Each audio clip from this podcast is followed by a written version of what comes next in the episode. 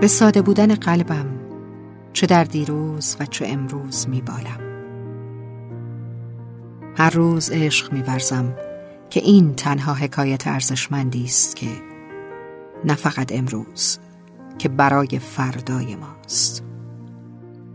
وقتی شوق نگاه خداوند را در ازدهام سختی ها احساس می کنم و دستهای پر از الهام و نشانه و پیامش را که چگونه سر پیچ زندگی برای شکیبا بودنم نوازشم می کند بیشتر به این باور می رسم که مهر ورزی مهمترین مفهوم انسان بودن است.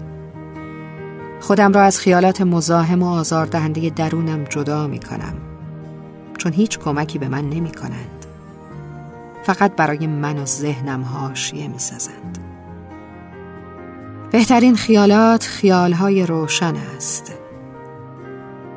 می‌دانم زنده نگه داشتن آنها در این دنیای تیره و تار کار راحتی نیست. اما غیر ممکن هم نیست. باید ارزش هر تکه احساسم را بدانم. چون تنها اوست که کمک می کند باز هم جلو بروم و ادامه بدهم. معیوس نشوم و برای روزی بهتر که بالاخره اتفاق می تقلا کنم.